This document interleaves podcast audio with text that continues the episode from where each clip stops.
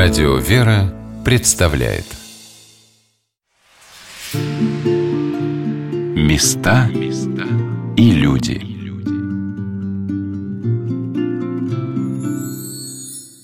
Пусть нас гонят в край далекий, отрывают от родных. Мы надеемся на Бога и на помощь всех святых.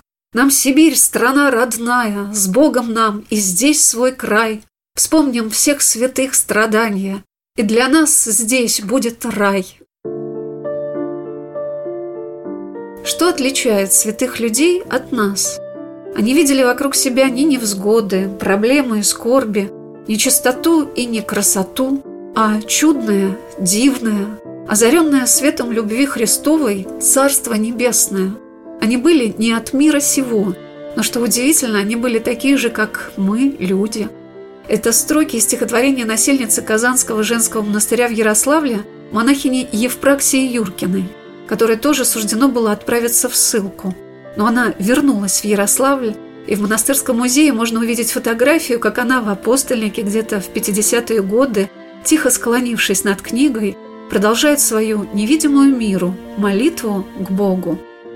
То, что наша земля выстояла в годы гонений, в годы войны, во все трудные времена – это плод этой чистой, тихой, сокровенной молитвы. Как никто другой силу этой молитвы понимают сами монахини. Матушка-настоятельница обители игуменя Екатерина сказала, что все в монастыре совершается по молитвам Пресвятой Богородицы и святителя Агафангела, митрополита Ярославского и Ростовского, чьи мощи пребывают в Казанском соборе монастыря. И это особое благословение обители. И в каждом монастыре может быть достойным такой чести мощей святого Божьего угодника новомученика. Особого благословения мы это тоже почувствовали. Почему? Потому что, во-первых, монастырь еще только начинал возрождаться, 2000 год, канонизация была в те годы обрели мощи. Где а где обрели мощи? На Леонтьевском кладбище, в подклете, где был устроен специальный склеп для святителя Агафангела. Там обрели, знали, все подписано, плита гласила о том, что он погребен там. Сам факт, что их обрели. Дело в том, что там среда была очень агрессивная, там была вода, постоянно набиралась вода высокие грунтовые воды. Когда его погребали, его прямо в воду опускали даже. Хотя семь дней пытались осушить, что-то сделать, не помогало ничего. И мощи сохранились целиком сами кости. Это нетленная мощь. Потому что в такой среде можно было вообще ничего не собрать. А тут просто весь целиком скелет. Останки его оказались в этом смысле неповрежденными. Все истлело. Одежда истлела, Евангелие истлело, по ноге все вот как бы такое, все уже обветшалое было. Гробик сам весь до щепочки. У нас есть вот частички такие гроба. А вот анатомы, они сказали, что так не может быть даже что в такой сохранности. Более того, когда их обрели, было благоухание, явно благоухающая мощь. И вот как раз Владыка Михей участвовал в этом процессе обретения мощей. Есть такая тоже фотография, где он там перед мощами. Мне довелось прочитать воспоминания Виктора Розова о том, как проходило отпевание и погребение святителя Агафангела, митрополита Ярославского и Ростовского. Как несколько дней решался вопрос о том, где его погребать. В соборе власти не разрешили. Отпевание проходило в храме великомученика Никиты – Охранить привезли на Леонтьевское кладбище, где в склепе Леонтьевской церкви он и был погребен. Неизменно все дни стекалось к гробу почившего множество народа, до 10 тысяч человек собралось попрощаться с владыкой. Он отошел ко Господу 16 октября 1928 года. Владыка Агафангел предсказал свою кончину. Об этом я узнала в монастырском музее, где экскурсовод Екатерина Тесленко показала мне страницы дневника о последних днях святителя Агафангела, которые описал его келейник. Это такая очень дорогая для нас вещь, видите, это подлинная тетрадь, фотография схиархимандрит Василий Морев, он был келейником у святителя Агафангела в Ярославле, и он записал в тетрадь, тетрадь называется «Последние дни жизни, смерти, погребения святителя Агафангела». До нас дошли подлинные записи о последних днях святителя, и все проповеди, все слова и даже стихи, которые были сказаны при прощании со святителем, были аккуратно вот зафиксированы и сохранены для нас. 14 октября 1928 года, за два дня до своей кончины, владыка сказал своему келейнику, «У меня на этих днях будет юбилей, нужно приготовиться. будет много священников и посторонних. А на следующий день повторил «Завтра вечером у нас в квартире будет торжественная всеночная, будет много священников». После прославления святителя Агафангела в лике новомучеников и исповедников Церкви Русской его мощи были перенесены в Казанский женский монастырь города Ярославля. Матушка Игуменя вспоминала это событие – было ходатайство вот куда мощи, в какой монастырь. У нас был в то время уже Толский монастырь открыт. В городе не было никакого монастыря, кроме нас. Сейчас Кирилл Афанасьевский мужской. Но мы-то вообще даже не мечтали. Почему? Потому что ну только-только все такое бедненькое, все такое скромное. И тут благословение было патриарха святейшего Алексея, чтобы мощи были обязательно в Ярославле, в центре города, не опустительном монастыре. Мы подошли по всем статьям. И вот я помню, мы привозили эти мощи. Скромный деревянненький грубик, скромненький деревянный постамент в Сретенском храме. Это все было. Более того, я сопровождала мощи. И потом буквально через некоторое время состоялся иноческий постриг меня с именем Агафангела. То есть это был первый постриг в честь святого в нашем монастыре. Вот такое сугубо тоже его покровительство моей немощи. В 2001 году я удостоилась такой, я считаю, великой чести быть постриженной в иночество с именем Агафангела. Я спросила матушку, что ей особенно дорого в образе святителя Агафангела, митрополита Ярославского и Ростовского – Самое это интересное, что я немножко робела вообще, когда мощи перевозили. Прям рядышком в машине с мощами. Причем я боялась, что такая тряска, там все такое. Нет, было все как-то очень хорошо. Перевезли, хорошо все было с самого начала. И мы почувствовали вот именно его такое незримое предстательство, незримое присутствие. Ну, недаром же говорят, там, где мощи, там и святой. И тоже вот эти прошения постоянные, слезные, чтобы вот, ну, как-то помог. Это каждый день, конечно, прибегаешь и просишь. Он при жизни очень помогал людям. Его считали очень милостивым. Он многих священников избавил от таких притеснений, у которых много детей, большие семьи, он их избавил от тюрьмы. Благодаря его такому, ну, как бы дипломатическому, может быть, характеру, многие вещи прощались. Об этом свидетельствует его служение на кафедре в Прибалтике, когда там были нестроения и всякие выступления рабочих, там кто-то поддерживал и священников тоже. И вот он тогда поддержал. Он очень многих избавил от такой вот участи. Как это бывает довольно часто, люди приходят в храм, обращаются к святому угоднику Божию, иногда и не очень хорошо зная о его служении и о его подвиге. Архиерейский путь святителя Агафангела в 1917 году старейшего по хератонии иерарха, внесшего выдающийся вклад в подготовку и проведение Поместного собора Русской Православной Церкви, характеризует его как человека, мера ответственности которого за судьбу всей церкви была неизмеримо велика – это говорит и о величии личности святителя Агафангела. Я попросила научного сотрудника отдела новейшей истории Русской Православной Церкви Православного Свято-Тихоновского гуманитарного университета Михаила Гара рассказать о тех событиях, что происходили после окончания ссылки владыки Агафангела, который был написан вторым в завещании святейшего патриарха Московского и всея Руси Тихона на пост места блюстителя патриаршего престола – но, как и первый кандидат, митрополит Казанский Кирилл не смог вступить на эту должность, так как во время кончины патриарха они оба находились в заключении.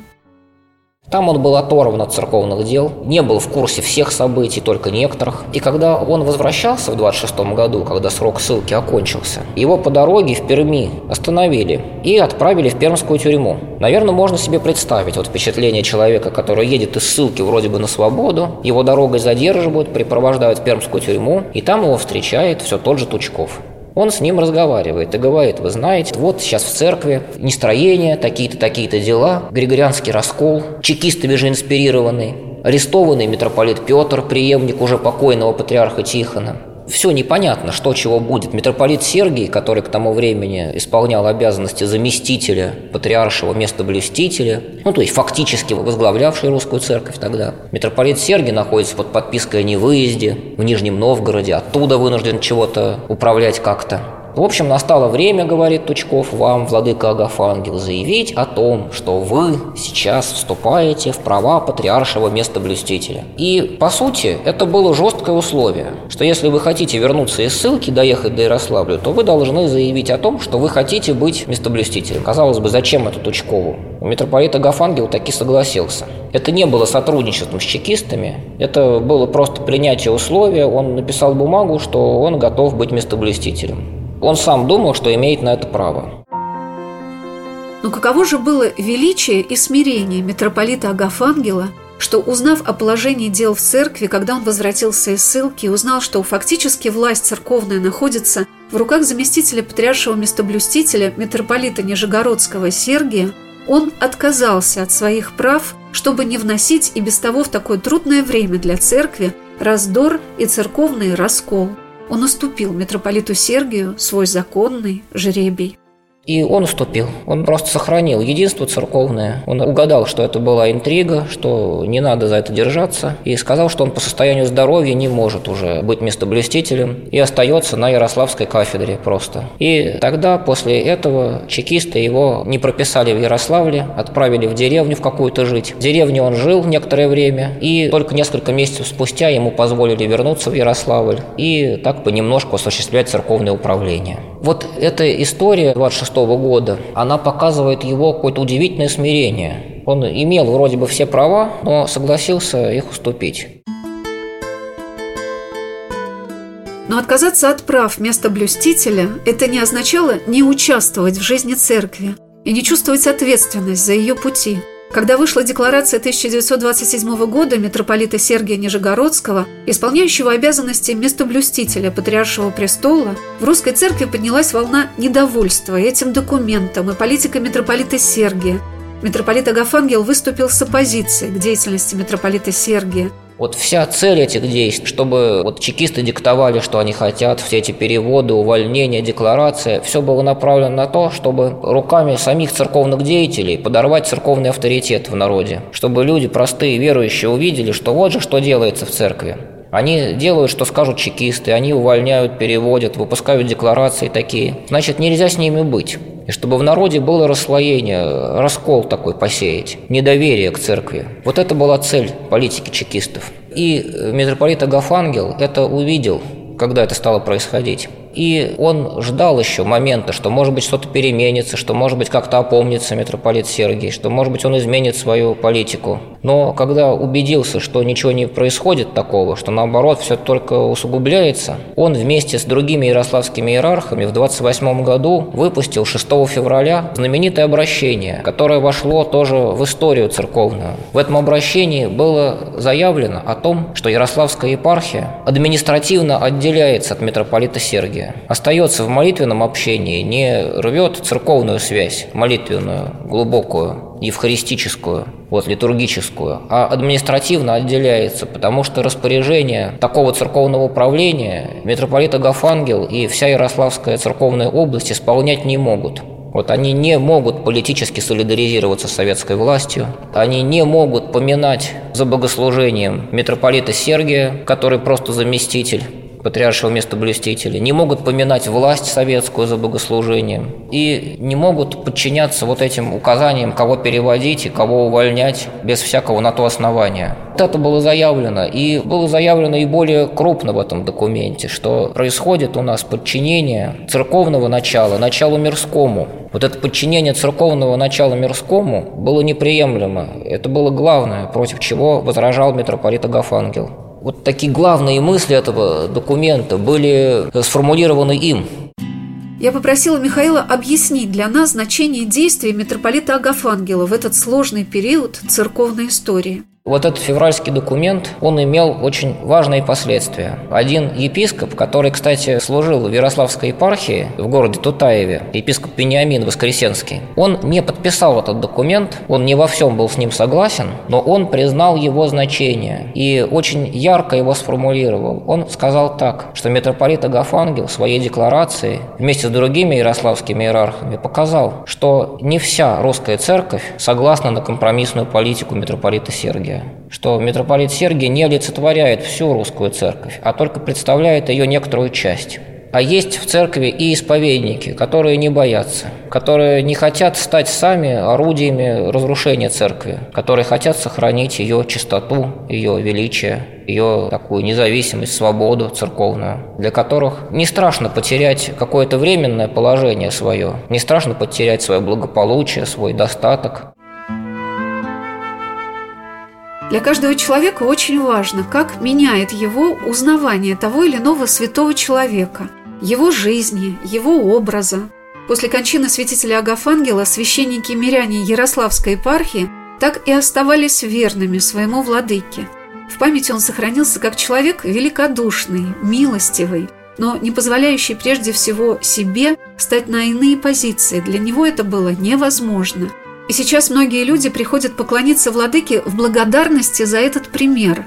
Несмотря на то, что жизнь вокруг на многое предлагает закрыть глаза, человек церкви, христианин, священнослужитель не имеет таких прав согласиться с неправдой, с неистиной. В нем нет этого страха быть не от мира сего. У святителя Агафангела его не было.